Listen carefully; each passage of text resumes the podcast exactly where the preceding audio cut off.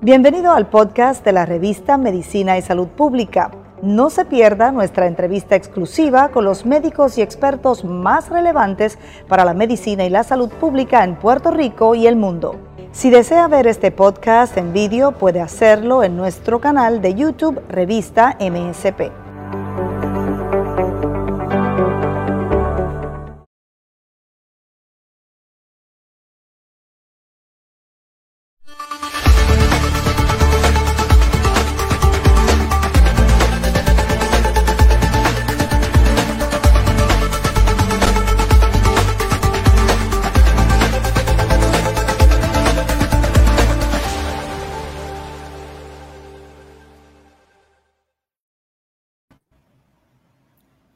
Hay tensión en el país. En las últimas horas hemos tenido mucha tensión. Eh, ha cambiado el sistema eléctrico de Puerto Rico de, uno, de una corporación pública, que ha sido así por décadas, a una corporación privada que va a administrar eh, la facturación, la distribución, la transmisión del sistema eléctrico de Puerto Rico. Esto coincide con el inicio de la temporada de huracanes que se pronostica como una activa y que en el pasado nos ha dejado a, María, eh, que fue muy fuerte. Eso ha generado tensión en el país, tensión de parte de la gente que está ahora administrando la corporación eléctrica, los ejecutivos y empleados de Luma, de parte de la policía, el gobierno, eh, los trabajadores desplazados de la Autoridad de Energía Eléctrica hacia otras agencias de gobierno y el, y el país en general. ¿Cómo debemos evaluar eso desde la perspectiva de salud mental y de salud pública? Está con nosotros el doctor José Pons, especialista en salud mental, eh, psicólogo, presidente de la Universidad Carlos Albizu. Bienvenido, doctor. Gracias por estar con nosotros. Gracias por la invitación para conversar contigo y con todas las personas que nos siguen. ¿Qué le parece lo que está pasando en el país, esta tensión? Eh, hubo eh, en las últimas horas tres trabajadores que fueron arrestados porque se montaron en camiones de la autoridad. Ellos afirman que, iban a dar servicio, que ante el reclamo del alcalde de Ponce, Luis Irizarri Pavón, de que había sectores de Ponce sin energía eléctrica, pues ellos todavía eh, tenían unas horas para trabajar, porque esto ocurrió eh, el, lunes en la noche y pues fueron arrestados. Están siendo imputados de, quererse robar eh, propiedad de, de Luma ahora, era propiedad pública. ¿Qué le parece este incidente en el contexto de toda esta tensión que estamos viendo en el país? Bueno, el incidente en particular me parece sumamente lamentable y obviamente refleja el problema que está teniendo esta corporación pública y ahora en manos de una corporación privada en lograr hacer la gerencia de cambio, el change management que llamamos a un nivel no solamente eh, intraorganizacional, sino a un nivel más de país eh, en términos de lo que esto implica, en términos de eh, los cambios en actitudes y los cambios en conducta que se esperan para que este, esta transacción sea exitosa. Y en términos de la tensión que hay en el país, ¿es lo normal que tengamos tanta tensión al inicio de una temporada de huracanes y con un cambio mayor eh, como este o, realmente estamos actuando de manera anormal los? Bueno, para mí, desde el punto de vista psicológico, es normal que un país que ha pasado por tantos desastres naturales, por una pandemia, por eh, eh, todo el problema político que hubo con la administración pasada, al punto de que un gobernador renuncia, un país que ha pasado por eh, tantas vicisitudes, eh, que ha sido impactado a, un nivel eh, tan intenso e históricamente único, es normal que reaccione así. ¿Por qué? Porque todavía es muy temprano para nosotros haber recobrado una estabilidad de fondo, especialmente con la pandemia. No voy a hablar del huracán todavía, que es parte de, lo que está medio eh, anticipado, ¿no? Pero en términos de la pandemia, todavía nosotros estamos saliendo de esto, estamos saliendo de una situación donde todo el mundo, todo el mundo, Penchi, niños, viejos, jóvenes, se vieron en riesgo ante la posibilidad de una infección de la pandemia.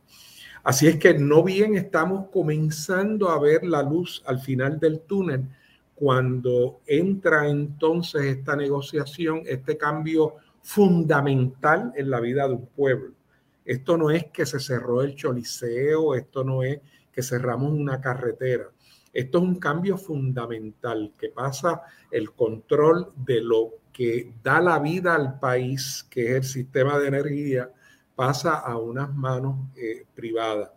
Eh, eh, esto obviamente tiene varias ramificaciones que llegan al mismo sitio, que es inestabilidad, es inhabilidad para, para absorber un nuevo cambio a la luz de todos los cambios que hemos pasado.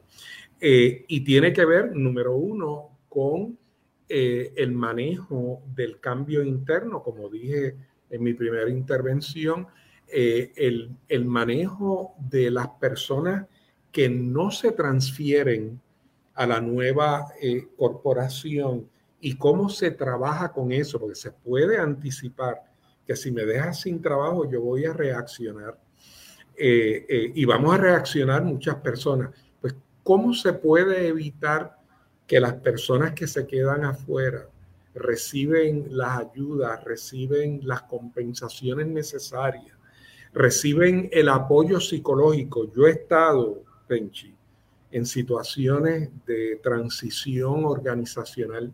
Yo participé en la transición de un hospital general a un hospital psiquiátrico, donde teníamos enfermeras ginecológicas eh, pasando a atender esquizofrénicos Mm. Te podrás imaginar. Pues, ¿qué hicimos? Bueno, pues tuvimos que adiestrar a estas personas. Y aquí estamos, aquí estamos pasando de, celadores de línea a gente que son celadores de línea, a gente que van a, atender gente en un hospital eh, como custodio, es decir, llevándolos en un sillón de ruedas.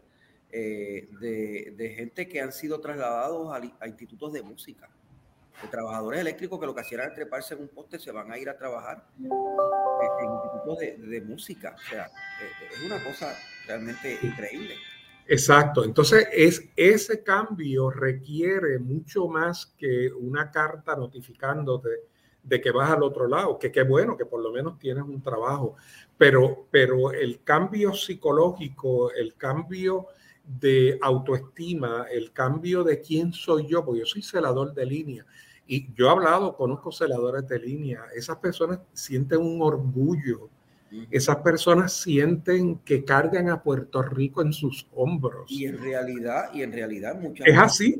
En muchas ocasiones nos han salvado la vida. Pues claro, es así. Estas personas tienen ese nivel de, responsabilidad sobre ellos. Así es que ese cambio eh, eh, requiere de, un apoyo psicológico. Requiere, no parece estar por ningún lado. No, entonces es lógico entonces anticipar que van a haber reacciones fuertes, van a haber eh, conflictos, van a haber encontronazos, porque el cambio es demasiado de profundo para un segmento de nuestra población. Eh, y por otro lado, eh, hay una inestabilidad en el público en general, ¿verdad? Estamos empezando una temporada de huracanes y hay un cambio de, corporación eléctrica. Eh, y ya sabemos lo que nos pasa cuando viene una tormenta y un huracán. Nos quedamos sin energía eléctrica. ¿Qué capacidad va a tener la nueva corporación de responder que no tuvo la anterior corporación? Pero la anterior corporación estaba llena de eh, técnicos y de trabajadores que conocían al país. Ahora, con, con una, con una menor eh, cantidad de trabajadores y con gente que no conocen el sistema eléctrico, ¿qué capacidad hay para reaccionar? a una emergencia, lo que me imagino que se estará preguntando mucha gente. Y eso le dará inseguridad. obviamente, y es una inseguridad que no es psicológica, es real, es una reacción real de inseguridad ante lo que percibe el pueblo. Por lo tanto, esto debe de servir de un signo de alerta a las personas que están a cargo de que tienen, y siguiendo los principios de gerencia de cambio, de que tienen que darle información al pueblo con relación al plan que ellos tienen para atender las emergencias que van a ocurrir, no es si ocurre, no. Ya sabemos cómo los cambios globales, sabemos que van a haber huracanes, sabemos que va a haber huracanes de 80, 90, 100 millas por hora, eso está ahí, está en el horizonte.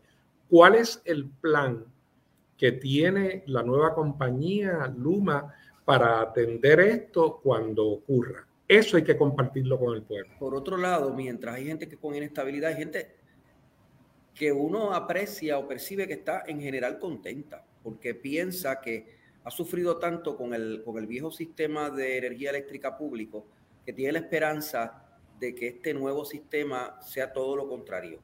No se han puesto a ponderar un montón de detalles. O sea, cuánto una compañía privada tiene que responder con la misma sensibilidad, con la misma tolerancia que una agencia del gobierno, ¿verdad? ¿Cuánto te van a perdonar cuando tú debas eh, eh, energía eléctrica? ¿Cuánto no te van a, dañar tu crédito? ¿Cuánto, eh, ¿Cuán rápido van a responderte cuando tú necesites que te reinstalen el servicio y cuánto te van a cobrar? ¿Cuánta gente va a ver en el, atendiendo el teléfono y atendiéndote por teléfono y en línea? sabemos que hay corporaciones privadas que son muy eficientes y hay otras que son muy deficientes. No sabemos cómo va a ser esta. Pero en general hay en un sector de la población grande, no sé si es la mayoría, una percepción de que una compañía privada lo puede hacer mejor. Y además hay una sensación de que los trabajadores de la UTIER eh, no son esos trabajadores abnegados y heroicos que usted describía, sino que son unos vagos, unos recostados. ¿Qué, ¿Qué significa eso en términos de nuestra salud mental y nuestra apreciación de nosotros mismos? Sí, mira, Penchi, eh, hace unos años atrás salió un artículo en The Economist donde ellos evaluaron docenas de ciudades y países que pasaron por desastres naturales y desastres hechos por los hombres, eh, eh, para evaluar cómo estaban en ese momento a X número de años de pasar por el desastre digamos como Katrina, ese tipo de desastres, este, eh, terremotos, eh, etcétera, etcétera. Y ellos encontraron que eh, los países, muchos de ellos estaban igual que como estaban antes del desastre. ¿Por qué? Pues porque se invirtió un dinero, hicieron unas cosas. Otros estaban peor de lo que estaban antes otros estaban mejor y otros mucho mejor porque supieron invertir, porque tenían eh, seguros, porque se organizaron, porque no se robaron nada, porque hicieron lo que tenían que hacer. Así es que es posible que un cambio, es posible que un desastre te traiga un cambio positivo, pero es posible que te deje worse than before, que es como eh, The Economist eh, pinta eso. El aeropuerto Muñoz Marín se supone que yo no te pregunte, porque tú me estás entrevistando a mí, pero yo te pregunto a ti, ¿tú lo ves igual, peor o mejor de lo que estaba antes? la percepción de mucha gente que está mejor. La, mía también. La, mía pero, también. pero que es más caro también. Está mejor, pero es más caro. Sí. La autopista, la autopista eh, de, de, Bayamón Arecibo, la percepción es que está mejor, pero más cara. Aumenta. Más, exacto. Bueno, pero hay que pagar. Así es, Estados Unidos hay un montón de cosas bellísimas y tremendas, pero hay que pagarlas. Y los taxes son volados por encima. Y en Europa hay un montón de países que tienen unas cosas espectaculares, pero hay que pagarlas. Así es que a lo que quiero decir es que ante los cambios, ante los cambios fundamentales en los pueblos, uno puede anticipar un resultado o peor de lo que teníamos antes, o igual es posible que metan políticos, es posible que metan gente igual que como está ahora, un poquito mejor o mucho mejor.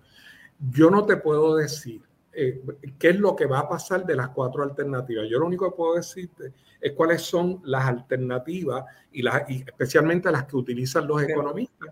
La mayoría de los trabajadores no ha tenido decisiones fundamentales que tomar en cuanto a cómo se ha conducido la Autoridad de Energía Eléctrica que han llevado a esa autoridad a la quiebra. Tiene, debe 10 billones de dólares. Los trabajadores no han decidido qué plantas abrir, eh, qué, eh, qué, petróleo usan, qué combustible usan. eh, a quién le toman el préstamo, ¿verdad? ¿Cómo se endeudan? Eso no lo han decidido los trabajadores. Los trabajadores no son los que han quebrado la Autoridad de Energía Eléctrica ni los que lo han llevado a la situación que está. Los trabajadores son los que se trepan en los postes después de un huracán para ponernos la energía eléctrica. Sin embargo, la gente no piensa que ellos son los villanos. Entonces, si, los si nosotros pensamos que los trabajadores, que gente que lo que hace es subir a poste, o que, hace, que bregan con la caballería eléctrica, son villanos, porque la, autoridad está quebrada y le echamos toda la culpa a ellos de que la autoridad está quebrada porque tienen buenos salarios. Imagínate, como ellos tienen buenos salarios, por eso que la autoridad está quebrada. Eh, por más salarios que cobran los trabajadores, no es difícil llegar a un endeudamiento de 10 billones, sino porque ha habido un manejo que no tiene nada que ver con sueldo. Eh, entonces, ¿por qué pensamos tan mal de, de los trabajadores. Digo, la sociedad en general, porque ha pensado mal de ellos. Es un problema como que de, baja autoestima, eh, es un problema como que somos masoquistas y nos gusta hablar mal de nosotros, es que somos envidiosos porque algunos ganan más, esos trabajadores ganan más que otra gente. ¿Por qué? Sí, yo creo que es o falta de información o falta de buena evaluación de la información eh, disponible y de la información pertinente con relación a dónde es que estuvo el descalabro. Porque lo que tú me pintas para mí no es ni una opinión, tú me estás dando datos, Eso es lo que pasó, esto, esto es incuestionable. Yo no sé si todo el pueblo entiende que la responsabilidad del éxito de una empresa pública o privada reside en las personas que la administran. Yo soy presidente de una universidad, si afortunadamente la universidad ha aumentado como un 30% su matrícula, la universidad tiene un superávit, pues el presidente, pero si hubiese sido lo contrario, es el presidente y su equipo. No son los conserjes de la universidad los que no, no, ni los profesores. Los, profesores, aportan, ¿verdad? Aportan más que pero es como uno brega, aún en el ánimo de la institución, es responsabilidad. Pero de cuando uno juzga así a su propia gente, trabajadores que viven en el mismo barrio que uno, y uno lo juzga mal porque gana más que uno, ahí no hay un problema psicológico, hay un problema de salud mental. Bueno, sí. Un problema cultural que está vinculado con un problema de salud mental. Bueno, mm, yo estoy de acuerdo contigo. O sea, me reafirmo que hay un problema de información, que la información no le ha llegado o que personas de, nuestro pueblo no han tenido la oportunidad de tener los datos como los tenemos nosotros, ¿verdad? Eh, pero también eh, eh, es posible que haya un sesgo negativo contra algún tipo de empleado porque posiblemente eh, gane un poco más, eh, arriesgando la vida, ojo, mueren cada rato, lo que pasa es que no se publica mucho, pero personas que están en unas posiciones de riesgo tan alto eh, como es la autoridad, te lo digo porque como psicólogo yo he evaluado, yo he tratado personas que han perdido brazos, que han perdido, o sea, y las cosas que dicen son horrendas, ¿verdad? Así es que, son eh, eh, carreras remuneradas eh, las que tienen, pero son cortas. es como el policía, el policía, tú no puedes tener un policía 40 años en la calle, pues se te quema. A los 20, 25 años ya uno, uno tiene, ha visto tantas muertes, tantos accidentes, que llega el momento en que quema. Así que me parece que pudiese haber, y eso habría que evaluarlo con más detenimiento, un sesgo negativo hacia algún tipo de empleado por las razones que Sin mencionar, que no lo hemos mencionado, que los que han tomado decisiones en la Autoridad de Energía Eléctrica no han llegado de Marte. Son casi siempre puertorriqueños que han sido puestos ahí por los gobernadores que hemos elegido. Sí, por los partidos por los que hemos votado. O sea, que hemos hecho la elección de gente que ha tomado malas decisiones y entonces nosotros no somos los culpables, ni es el gobernador. Son los trabajadores que se trepan a los Ahí me parece que hay un poco de locura aquí. bueno, nuestro pueblo tiene mucho que reflexionar y mucho que aprender, eh, Penchi, especialmente en términos de adjudicar responsabilidad a las personas que elegimos para llevar a cabo unas funciones tan críticas. Esto no es por cara bonita o porque hable bonito o porque se trepe en una tarima. esa no es la función de un servidor público.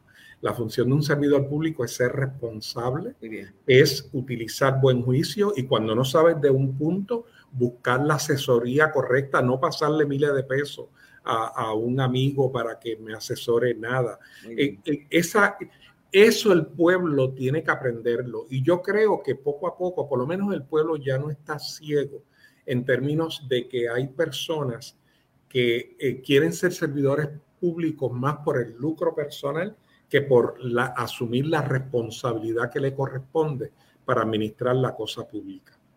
Gracias, doctor. Gracias. Ojalá que nos salga bien esto. Gracias. Por el bien de todos.